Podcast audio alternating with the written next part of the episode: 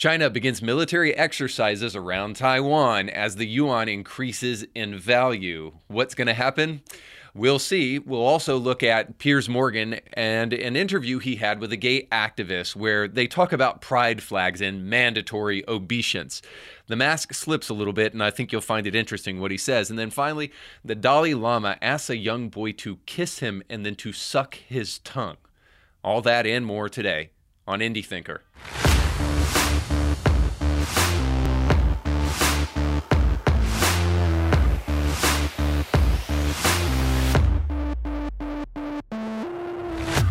Today's show is sponsored by our friends over at Ancur. Ancur is your one stop shop for all of your business solutions. Let's say you need help with staffing because the lamos at your work right now are just people that need to be fired. Let's just say maybe you need help with bookkeeping because all those receipts are junking up your car and you need somebody to keep those books for you. Well, our friends over at Ancur can help you with all of the above. If you want to have a business not only above board, but also support an organization that is filled with great people, then you need to check out Ancur. That's A N C U R dot B I Z. Not only can they help you with staffing, payroll, accounting, and so much more, but they can also help you with business strategies to take your business to the next level. So if you want to put legs underneath your vision, you need to go to Ancur.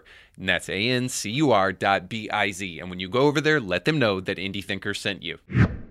Welcome to the show. Don't forget to like, share, and subscribe. Now, I want you to jump in Doc Brown's DeLorean with me just for a moment so that we can go back to the year 2020. And we're at a gathering now in the year 2020 where Hollywood elites have come together to take a break from, you know, the usual stuff grooming children, affairs, and whatever else they do for fun over there in Hollywood. They've taken a break from all of those festivities to take a moment to do what they love to do more than anything else, and that is to celebrate themselves. That's right. There's probably nothing more fitting for our narcissistic age than for a bunch of actors who love attention and for lo- who love people to watch them on the big screen, for them to come together to produce another show all about celebrating people watching them as they're celebrated. So it, it's enough to make you realize everybody's worshiping something, but some people just graduated worshiping a mirror after high school, and now they actually decided to worship something that makes a little bit more sense. And at this fateful day in 2020 at the Golden Globes, Ricky Gervais took the stage and proceeded to blast the very false impression of moral, superiority. Well, you say you're woke, but the companies you work for, I mean, unbelievable. Apple, Amazon, Disney. If ISIS started a streaming service, you'd call your agent, wouldn't you? So, if you do win an award tonight, don't use it as a, a, platform to make a political speech, right? You're in no position to lecture the public about anything. You know nothing about the real world. Most of you spent less time in school than Greta Thunberg. So, if you win, right, come up, accept your little award, thank your agent and your God, and now, I want to be really, really clear about something. I am a big believer in proselytizing and shoving your religion down people's throat. However, I want to make sure that when you're doing that, the message and the religion that you're shoving down people's throat is true. So that's my real problem with actors getting up and doing their moral grandstanding. The real issue with celebs doing this at the Golden Globes, as Ricky points out, is often their message is, uh, you know, don't don't use microaggressions and use appropriate pronouns and your carbon footprint and all of that from the people who love private jets seems a little bit ridiculous. These morally compromised fools need to practice what they preach before they ever start trying to preach to us. Or at least start getting some preaching that actually sounds like something you would want to practice. That's why this monologue is so righteous because it was so true. But it also reveals a deeper lesson that all of us should not quickly forget, and that is that success should never be confused with moral superiority. I call this Golden Globe syndrome. It's the idea of unearned moral superiority, again, based upon financial or personal success. Make no mistake, it is very real and it is also not relegated to Hollywood. In fact, Christian pastors fall into this temptation all the time and it even dupes their congregations. Just because a pastor has achieved a level of success, has a big budget and a big auditorium and bunches of butts in seats, it should not automatically convince you that that pastor is actually a moral or spiritual leader. In fact, very often it could mean the opposite. Jesus actually showed us this, by the way, in the Bible. When given the opportunity to become a king or a celebrity to the people, he resisted that and rather chose to impact the lives of 11 men than to be a celebrity in the crowd.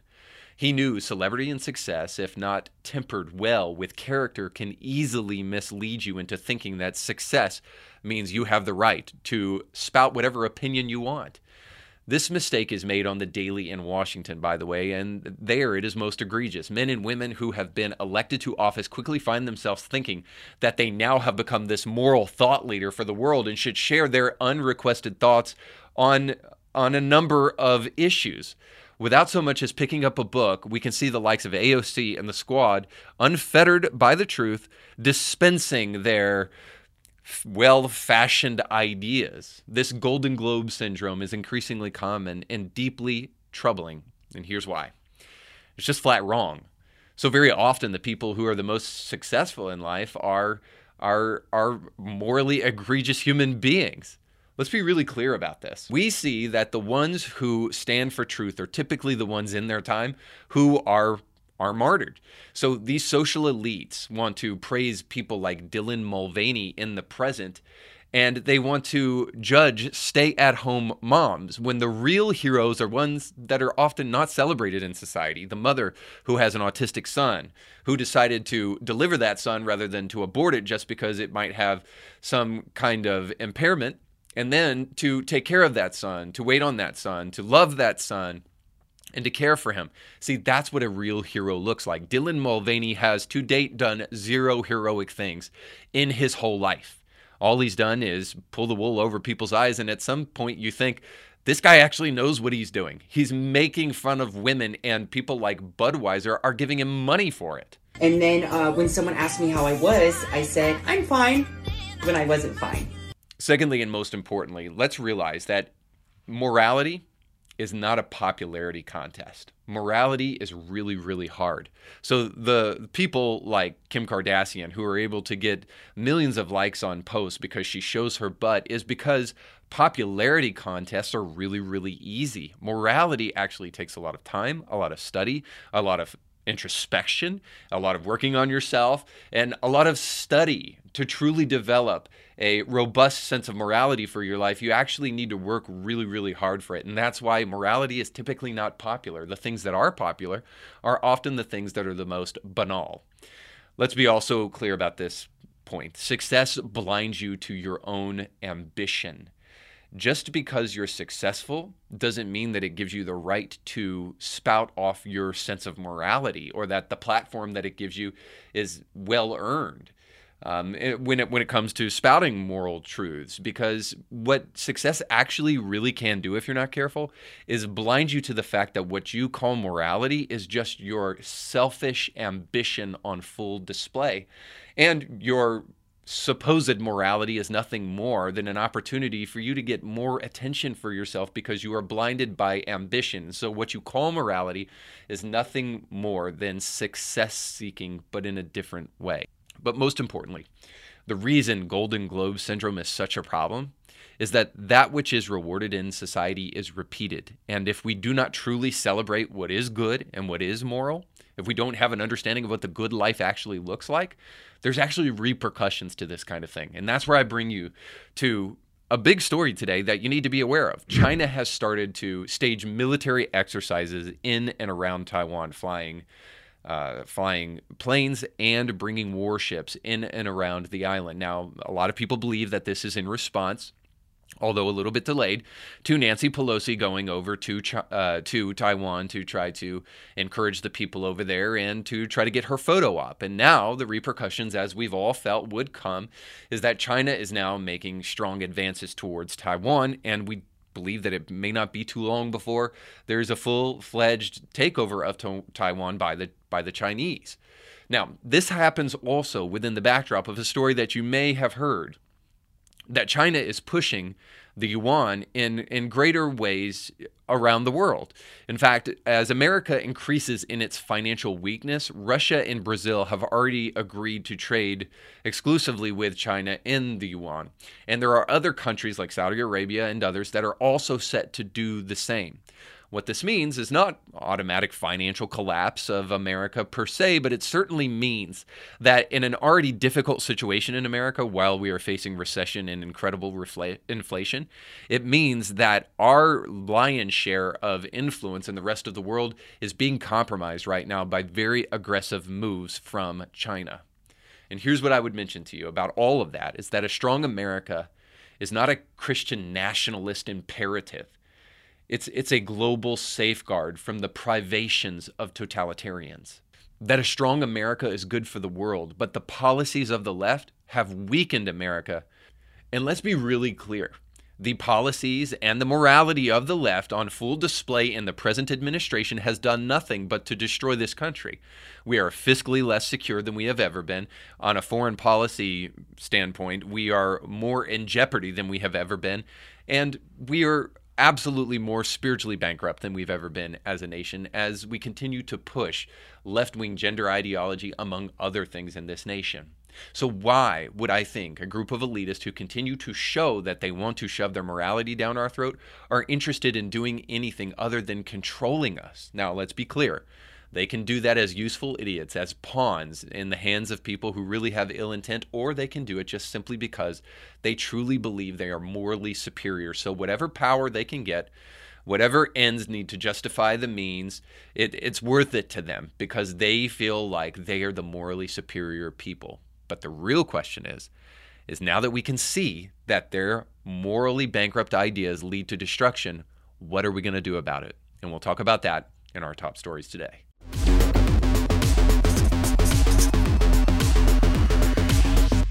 Piers Morgan continues to bring out the hits, and we see it here as the conversation has fundamentally shifted in such a very small amount of time from the dominance of Christians to the suppression of Christian ideas because of the dominance of the LGBTQ community. And Piers Morgan puts this on full display as he's speaking to a gay activist about the uh, the forced use of pride flags. Now, again, the reason I put this juxtaposition between Christians and the LGBTQ community is obviously because Christians, if you actually read the Bible and believe in Jesus, um, you are antithetical to the ideology of gender ideology and uh, the sexual liberation that the, le- the left preaches. That is not Christian, in other words, but also because there was a point in time when Christians had a kind of cultural dominance where we were talking about Bibles in schools and uh, prayer in schools.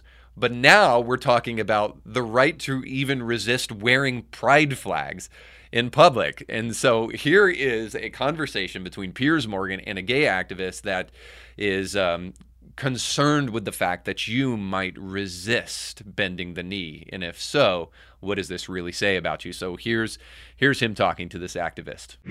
I don't think anybody should be forced to signal their virtue if they don't wish to. And yet we're seeing more and more pressure now being applied both by sporting uh, teams and associations. We're seeing it applied by social media, the court of public opinion, to say if you don't do this, then you are a bigot and you should be shamed. What's your view? Well, yeah, I, I totally agree. We shouldn't force people to to wear things and, and support things publicly that they don't support. It's fine. Obviously, that comes down to well, if you're not going to take the knee, if you're not going to wear these laces, what does this say about you? And I think that's where we need to have why conversation. Should it, why should it say anything about you? I mean, for example, there are currently there are black footballers who don't want to take the knee anymore. They think it's sort of lost its its steam and impact. If they should be allowed to say, "I'm not going to do it," why shouldn't a white player, without you making the insinuation, well, it says something about you if you don't? Well, this is the thing. I, do, I don't think if you're not going to take the knee, if you're not going to wear the laces, it means you're a bad person. I just think it means, okay, well, there's a conversation to be had. There are many reasons why someone would not want to wear rainbow laces or wear, or wear the pride thing. But we have to ask why. Like, what is it? Is it that you, you know, hate the gays, you don't want to see them around? Or is it that you, you know, you think it's woke gone mad? Whatever it is. There, there but that's where the issue is. Now, speak about soft totalitarianism. So, if you're not bending the knee, why aren't you? So, let's just be really, really clear about something. No one should be forced to wear a pride flag. Uh, before long, we'll be talking about, by the way, why anyone should be forced to wear clothes because the liberal and um, really the leftist is so unmoored from reality. It's like that you must wear a pride flag, but we're not even sure why you must wear clothes in public. This is already happening in other countries around the world where public nudity is absolutely fully open, uh, you know, uh, uh, to the public and, and, and lawful, especially whenever kids are around, because that's uh, the real big important thing is to make sure that kids see your junk. Uh, so none, none, nonetheless, it won't be too long before we're having these conversations if we don't do anything culturally. Before we're talking about public nudity and how oppressive it is for Christians to tell us that we have to wear clothes. Um, but before we get there, now the left is forcing us and others uh, to wear pride flags. So th- the first thing is this: is no one should be forced to wear a pride flag uh, for multiple reasons. Here's here's the biggest one. How about we install, and if it makes you feel better, I'll call this a liberal golden rule. And this golden rule is do unto others as you would want them to do unto you. So if we can't come along and force you to wear crosses, or we can't force you to pray. If we can't force you to bow the knee, how about we say you don't force us to buy to bow the knee? Now, I think this is very interesting because the, the, the, guy kind of agrees with this premise in this way. He says, No one should be forced to wear anything. We should just really be having conversations about why, in the first place, anybody would would object to wearing a flag. So if you don't bow the knee, the only question is, is why won't you bow the knee? Hmm. And ultimately, at the end of the day, you get the impression that uh, the finger pointing here isn't from the fundamentalist community and the Christian evangelical community, but actually the finger pointing is from squarely on the religious left. And they're saying, why aren't you Christians wearing these pride flags, of course? Because the, the people who have been most outspoken about this usually cite their Christian values. And I'm glad of it because I'm glad we've got some Christians standing for something once again, but I'm also glad that we can enter into conversation a antithetical viewpoint to the LGBTQ cult that is predominating in society today. They are definitely culturally dominant, whereas Christianity used to be. Now, the, majority of people in America still claim to be Christians, but in terms of cultural dominance, Christianity lost that a long time ago. It's why Christianity today exists because they're re- trying to reclaim cultural dominance by pandering to the left instead of actually by standing for truth. Needless to say, cultural dominance was left by lost by Christians a long time ago, and so now the obvious implication here is the only reason you won't wear a pride flag is because you're a bigot, and you're hateful, and you're intolerant, and you're so disgusting, and you're not welcoming. So get the hell out of here. Is the obvious implication. You Christians are the intolerant ones, not us. Now, we'll continue this kind of cultural back and forth again, uh, as I mentioned before. If we if we don't get back to a to a central focal focal point of view, to the fulcrum of the issue here, and that is this: that my agenda versus your agenda is the wrong way to think about this. The, the, the pride flag wearing versus non-pride flag wearing is is totally the wrong way to talk about this. That's that's nothing more than kind of a manipulative way to avoid the real issue at stake here. And and that is we need to be having a conversation about right versus wrong, not pride flag versus not pride flag. It's already kind of a tip of the hat to the LGBTQ community to put us in the position as Christians where we have to defend that kind of stuff. So I'll give you this this argument that should kind of uh, enter into the conversation here in a more public fashion, and that is this: um, Why is the Christian idea of monogamy and heterosexual marriage superior to the ideology of homosexuality? And that is because, well, one of them has the power to procreate and the other doesn't. Now, hear me clearly. I'm not making the argument that sex is merely for the means of procreation. Um, there's some other great benefits to it as well. Uh, but certainly, if we just merely talk about the the benefits of heterosexual uh, marriage and and as opposed to homosexual marriage and homosexual relationships, we can clearly see already that there is one huge difference dictated not only in scripture, but also by nature and science and biology. And that is that one has the superior ability to procreate and the other does not. So, how about we just return to people being able to play sports without activism if you don't really want to have this conversation about right and wrong within the context of sports? Because it's clear the Christian idea of marriage and the Christian idea of, of, of uh, two people coming together is superior. How about we just return to you playing sports and leave your pride flags at home? This goes back to the golden rule thing. If you don't want to, for me to force my Christian flag down your throat, if you don't want to give the Christian national anthem at every single sporting event, then how about we just kind of return to sports doing what it's supposed to do? Which is one final point. It just this just brings to the fore. Activism makes everything worse, guys. Activism makes everything worse. Now, I'm good for debate. I'm good for argumentation. I'm good for rhetorical dialogue with others. And I think that there needs to be more spaces for that kind of thing, but not activism. Not the kind of people who have an agenda and then wield money and power over uh, the, the heads of other people until you force your way down people's throat. That's there's nothing good that comes from that. Hopefully, we can see by now that activism ruins everything. Activism ruins movies, activism ruins sports, activism ruins politics.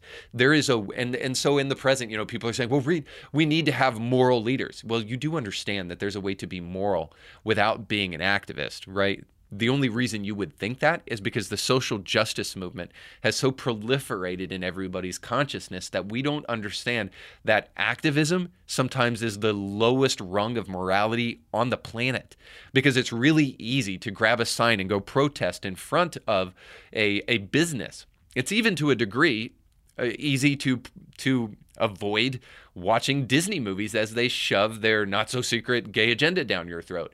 But it's way harder to actually stand up flat footed and declare your well thought out moral values based upon history and wisdom brought to us from the past into the present and based upon books such as the Bible.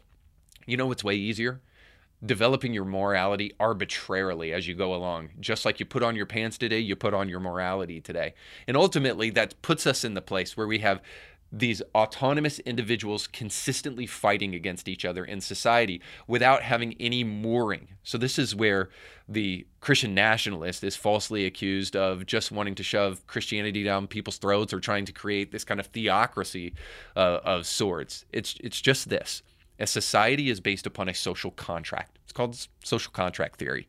And the idea is this is that there needs to be a loose set of principles that a society can agree upon. And our society historically has done that by using Christian scripture, the Judeo-Christian value, if you want to call it that. And only very recently have we begun to really disagree with that and find ourselves now saying we support autonomous individualism rather than social contract theory. So the less activism that mindlessly pushes us toward an agenda and the more thoughtful conversation we can have about what morality looks like, the better. And hopefully today's show aids in that. But also, this is important because there are repercussions to this kind of thing. Just recently, a Florida sheriff spoke out about the what you might call the school to prison pipeline, but more importantly, spoke out about how schools that are lenient on on disciplinary issues with students actually can aid and abet in the bad behavior of those students out in the in the real world and then people die when that kind of stuff happens. So here I want to show you the Marion County Sheriff giving a press conference about two boys, a 12-year-old and a 17-year-old, who killed three other young people. And apparently, a fight that started in the school found itself outside of the school where these three kids were killed. And here's him talking about that. In an affray at the school. Oh, that's what I call a light bulb coming on right there. Remember I just talked about minimizing and holding students accountable? Our school districts, not just here, I'm not going to point out just mine. School districts across this state and across this nation need to quit minimizing the actions of their students. Hold them accountable. That's where the failure is. Now, you can hear in this sheriff's rhetoric, you can hear a little bit of Ron DeSantis perhaps, but more importantly, you can hear the frustration of a police officer whose job is made harder because schools will not do their job. Now, here's the argument from the left, as best as I can situate it, that the that schools push students into the prison system and that schools very often are responsible for creating this familiarity um, with the prison system in students by uh, by a couple of things. First of all by exposing them to police presence in schools and by having very strict zero tolerance policies because you you do something in class uh, and then you're you're you're punished for that thing then that ultimately all that's doing is is that it's creating this sense in which the kid becomes desperate desperate and doesn't feel like they can they can do anything in life and ultimately they must resort to murdering people.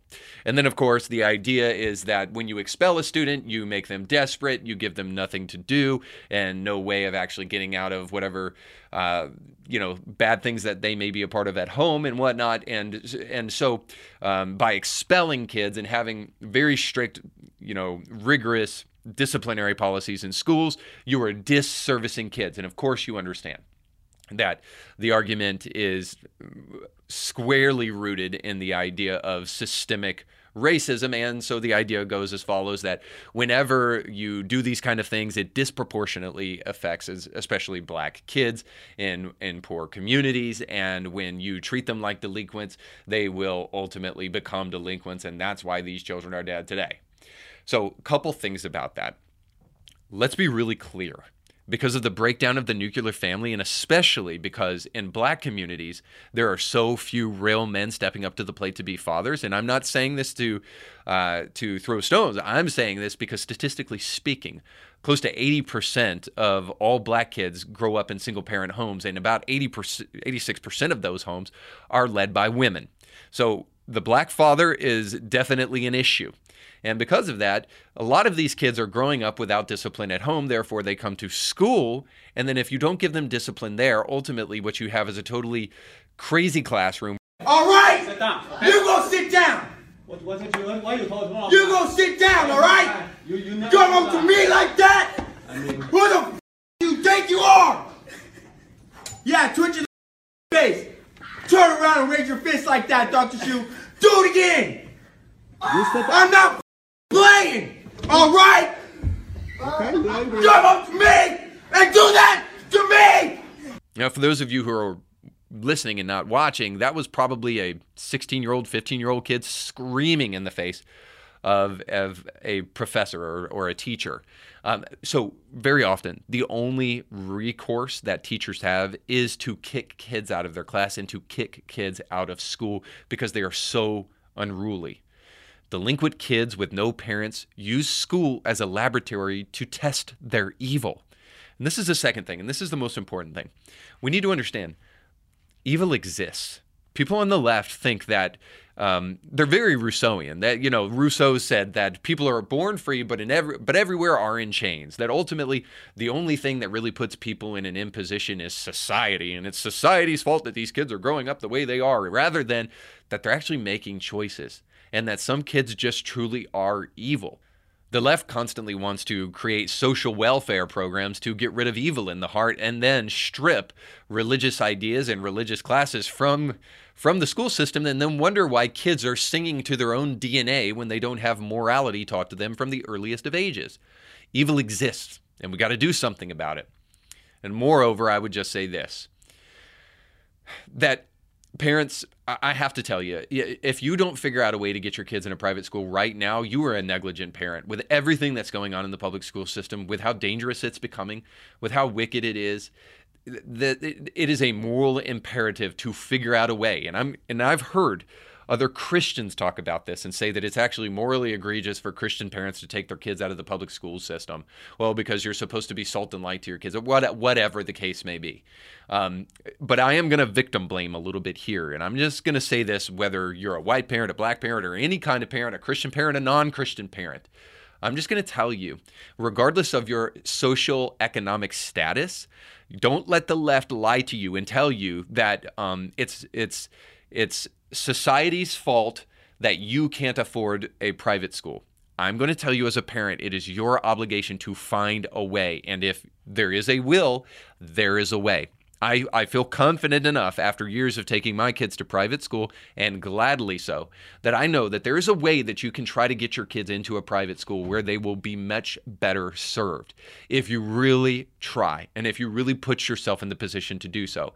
And that's what you got to do because in the meantime schools continue to push this prison to or school to prison pipeline thing where they think the real way to to change all of that is is to have a more open environment where kids can express themselves. And if they're angry they can yell at teachers and the teachers maybe even can yell back at them and they'll have a good nice yelling sesh right before they jump into science class and learn how to dissect frogs.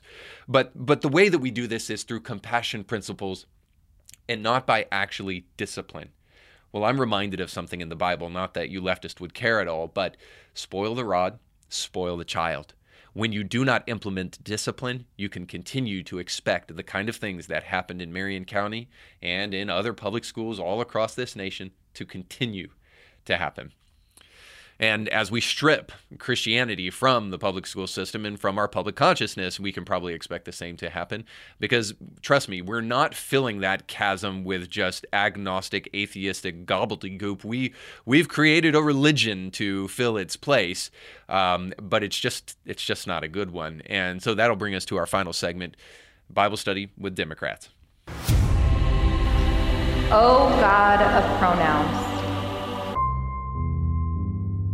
Just recently, the Dalai Lama apologized for a video that's gone viral and is all over the news of him asking a young boy to kiss him on the lips and then to suck his tongue.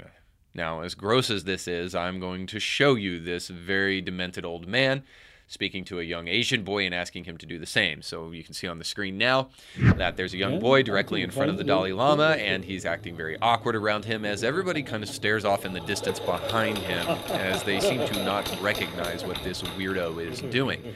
But you'll see him kiss the Dalai Lama on the lips, and then the Dalai Lama will stick his tongue out and ask that boy to to suck on his tongue. Now, again, I'm sorry, Hollywood elitists, that um, people like Richard Gere now have to have egg on their face a little bit. I got nowhere else to go. A long time ago, there was this shift away from kind of Christian consciousness to to self consciousness and this idea of self enlightenment. And this is where uh, the Russell Brands of the world kind of lose me when they start talking about enlightenment and kind of like this new agey kind of Christ experience of figuring out who you are and this self actualization kind of Deepak Chopra kind of nonsense that that stuff is fully rooted in a move away from Christianity into kind of of Eastern philosophy, Eastern religion, and New Ageism. So, a lot of people are going to argue right now. Reed, hey, what this Dalai Lama did. He's just one person, even though he's the enlightened one. And in Buddhism, it doesn't reflect the religion as a whole, unless that religion teaches tongue sucking. See, the argument here is this: is that, for instance, the trans cult it teaches bodily mutilation. It teaches the bodily mutilation of children. They're doing the best they can to overturn laws in in American cities right now where the perfectly common sense notion that a child can't consent to having his sex organs chopped off is is being is being opposed by trans activists all over the place. So the ideology of transgenderism is essentially this that based upon a feeling you can mutilate your physical body. Or if you don't even want to use such charged rhetoric you can you can surgically alter your human body that your human body is less important than your personal feelings that is implicit if not explicit in the ideology of transgenderism. So it makes sense when a trans activist values children's bodies so little that they are willing to go into a Christian school in Nashville and murder and mutilate the bodies of three children and three adults. So what I'm saying is is that if you logically follow the worldview to its end conclusion, is that you get this kind of this kind of notion um, that it is logically consistent with the worldview to do these kind of acts.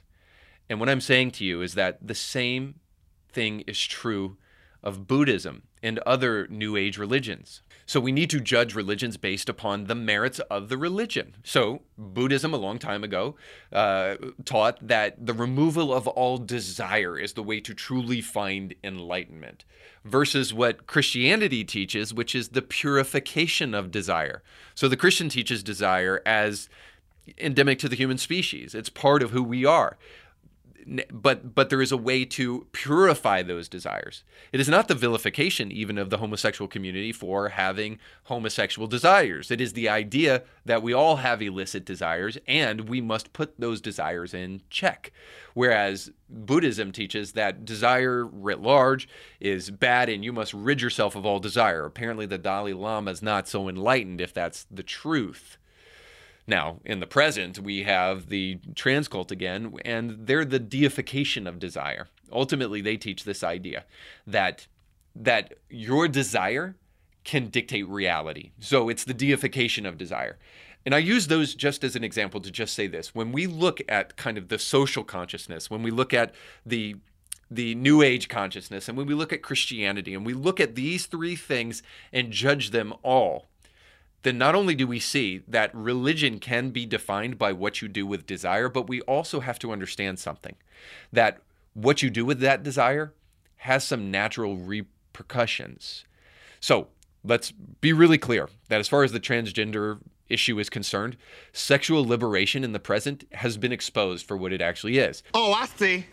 So you don't want to see a close up picture of my anus because you hate gay men while we talk about and try to blackmail people with the idea of uh, suicide. And if you don't let me transition at the earliest of ages, if I'm seven years old and I'm not able to go on puberty blockers, then I will obviously kill myself. That has been totally debunked by by all available research, and that and the research shows us that. Uh, that seven to 10 years after transition is actually when people become the most suicidal. And we've yet to really determine kids at the youngest ages once they go on puberty blockers and then have uh, surgical mutilation. Uh, full body plastic surgery, like what ultimately happens to those people later in life when they're 40? I, I would just tell you, it, watch some detransition videos on YouTube or something like that, and that'll kind of help you get a little bit further down the road. So I hope we understand that sexual liberation is is not the pathway to truly understanding what to do with desire. Um, and then the other point I would say is that the suppression of that desire sure didn't seem to work with the Dalai Lama and probably won't work with you if it didn't work with him. So it sets us apart. While there are many other things we could add into the argument, I think it still stands that there is one religion that consistently and coherently keeps desire, but also rightly defines it and puts it in right order. And that's Christianity. The real issue is, is at the end of the day, have we thought thoroughly through our worldview and is it holistically consistent? What do we do with desire? I believe it's one of the most important questions you can ask yourself in the present. If you don't know what to do with desire, it will ultimately turn into something that probably is illicit. I'm not saying that you're going to go around asking small children to to suck your tongue, but I am saying that we're seeing all sorts of morally egregious behavior with kids in the present as we move further and further away from Christianity. So I simply suggest this.